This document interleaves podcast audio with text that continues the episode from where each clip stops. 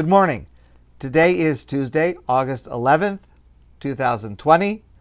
Today is my mother's birthday, so I just want to say happy birthday, Mom. Most people don't like paying taxes. However, taxes are a remarkable insight into the values of a society. And they are values that are imposed on every member of that society. For example, uh, the system that we have, that where there is a reduction in tax for donations that are made to a nonprofit organization. So that is essentially a statement by the government, by society, that this society values the work of that nonprofit and wants to induce and reward people for supporting it. And the tax structure induces and rewards all sorts of different things that reflect the values of that society. And of course, obviously, it can be controversial. Not only because people don't want to pay so much taxes, but for example, um, people could legitimately do legitimately ask, why is there um, a tax deduction for donations to religious organizations?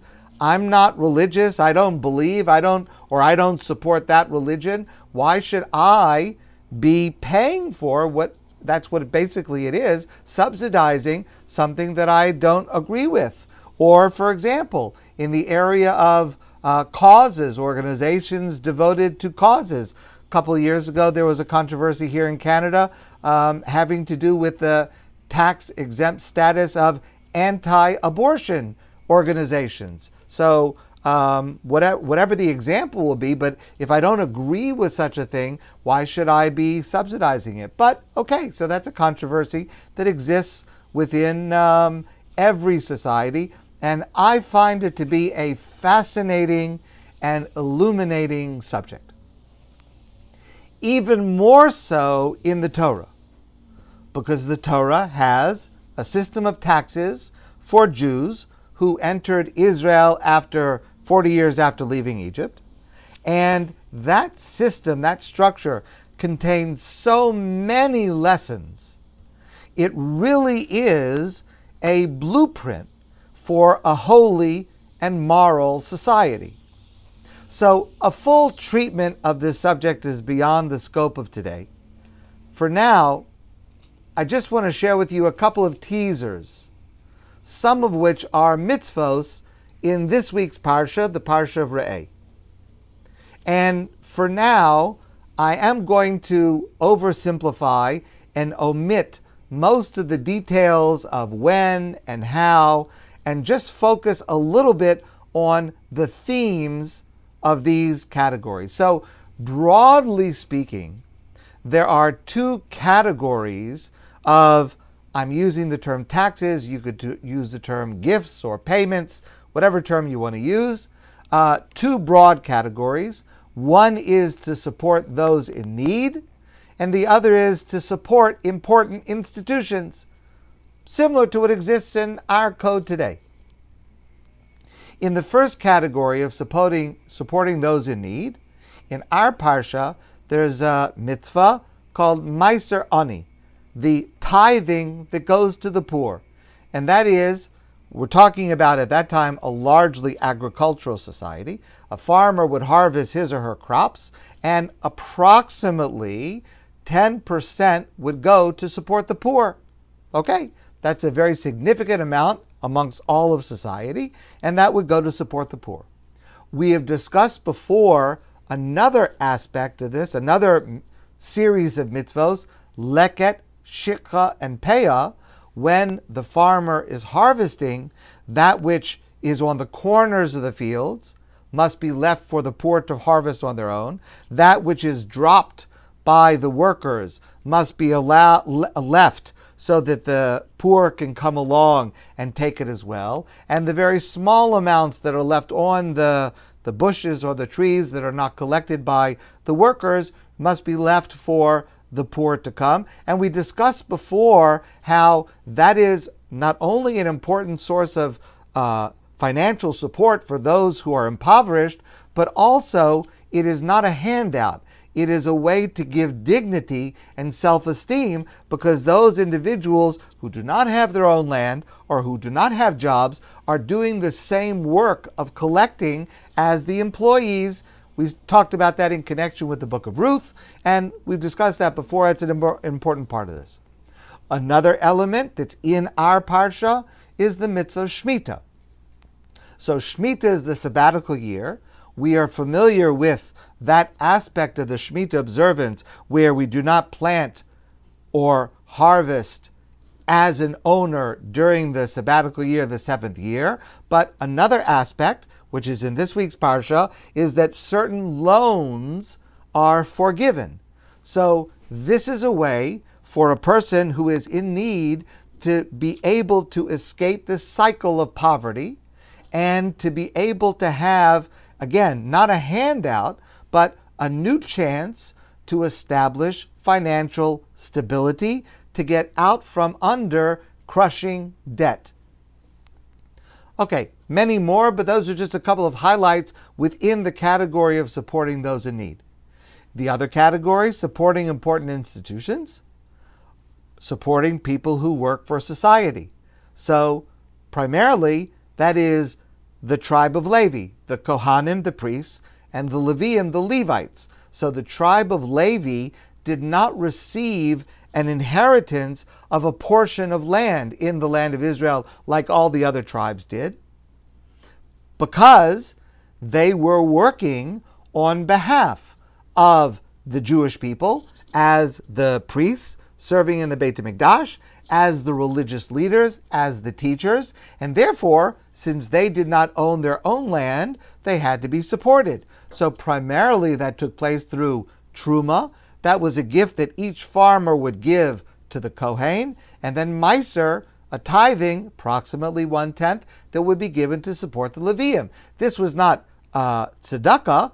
This was uh, uh, payment. Just like in our society, we pay public school teachers and military and policemen and other public servants. So these Kohanim and Levium are public servants, and they were supported through a complex and, and uh, comprehensive system that provided an income for them. A particularly interesting detail of this is a gift called Trumas Meiser. So the way it works is like this farmer collects his crops.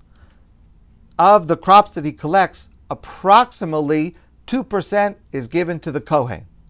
Then, of what's left, approximately 10% is given to the Levi. Of course, the numerically, the number of Kohanim is much, much smaller than the number of Levium. Kohen is one family within the larger tribe of Levi, so the proportions are meant to reflect the needs of each group. When the Levi receives his tenth from the farmer, there is another mitzvah called Trumas Meiser. He is required to take 10% of what he receives as Meiser and give that to the Kohen.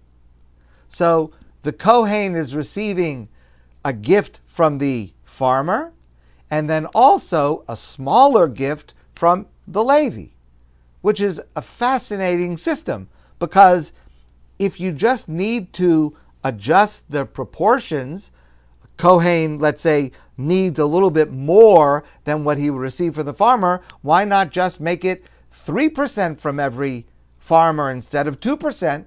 And that way, the Levi would not have to give part of what he receives and give it to the Kohen. It sounds like a very circuitous system, but the idea behind it is crucial.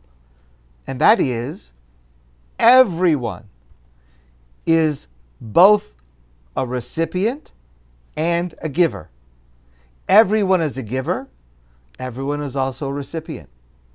And so the Levi receives, but a recipient can not only be a recipient. a recipient also has to be a giver. So he also has to give something to the Kohen. And this is such an important lesson, and it applies in many, many areas of life. It's so crucial. Some people are very good at receiving, but not so good at giving. And some people are very good at giving, but not so good at receiving, even when they need to receive. And every one of us, in our own way, we need to work on ourselves. I'm, I'm pointing the finger to myself here, among others. We need to work on ourselves to be able to be a good recipient as well as a good giver. It applies in every area of life. So if you ask me, what about the Kohen? The Kohen receives truma from the owner, and he receives trumas meiser from the Levi. So the Kohen is only a recipient; he's not giving to anybody. The Rambam says, Maimonides says, the Kohen is also required to take 10% of what he receives and give it to another Kohen. Okay, so everyone is a giver and a receiver. The last one that I want to mention for today, and this also is a mitzvah in our parsha, is called Meiser Sheni, the second tithing. So this also is approximately a tenth of the income of the farmer. and this tithing, you don't give it to anyone. You take it, or you take its monetary value, and you travel to Yerushalayim, to Jerusalem, and you spend it in Yerushalayim. Which of course means the more you have, the more you're going to spend in Yerushalayim. Usually that will mean either the more time that you will spend in Yerushalayim or the more that you will share it with others while you are in Yerushalayim. Now, clearly that has a benefit to the economy of Yerushalayim, but even more importantly than that, it puts you, the owner, the, the farmer, in a place of holiness and inspiration. It is a tax for you to improve yourself. An incredible, credible system. Now, there are many other parts to this, and there are many more lessons that can be derived from the comprehensive structure.